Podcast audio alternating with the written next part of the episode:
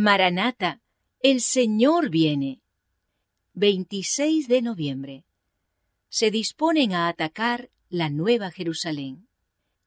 Satanás saldrá a engañar a las naciones, a fin de reunirlas para la batalla.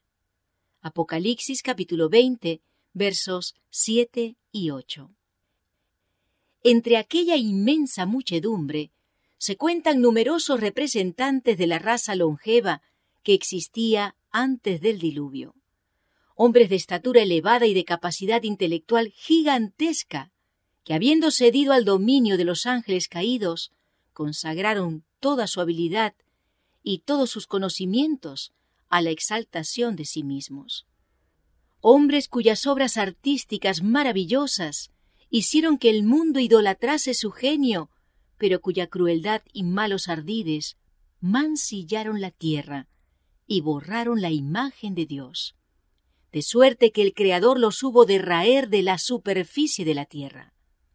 Allí hay reyes y generales que conquistaron naciones, hombres valientes que nunca perdieron una batalla, guerreros soberbios y ambiciosos cuya venida hacía temblar reinos. Al salir de la tumba, reasumen el curso de sus pensamientos en el punto mismo en que lo dejaran se levantan animados por el mismo deseo de conquista que los dominaba cuando cayeron. Satanás consulta con sus ángeles y luego con esos reyes, conquistadores y hombres poderosos. Consideran la fuerza y el número de los suyos y declaran que el ejército que está dentro de la ciudad es pequeño comparado con el de ellos y que se los puede vencer. Preparan sus planes para apoderarse de las riquezas y la gloria de la Nueva Jerusalén.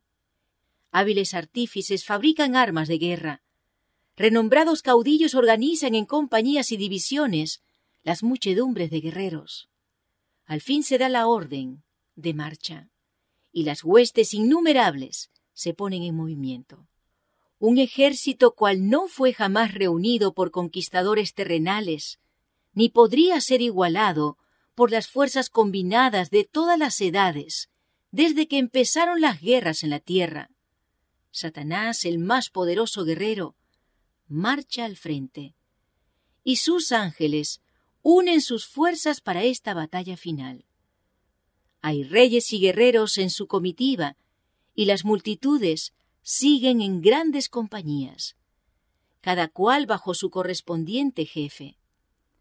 Con precisión militar, las columnas cerradas avanzan sobre la superficie desgarrada y escabrosa de la tierra hacia la ciudad de Dios.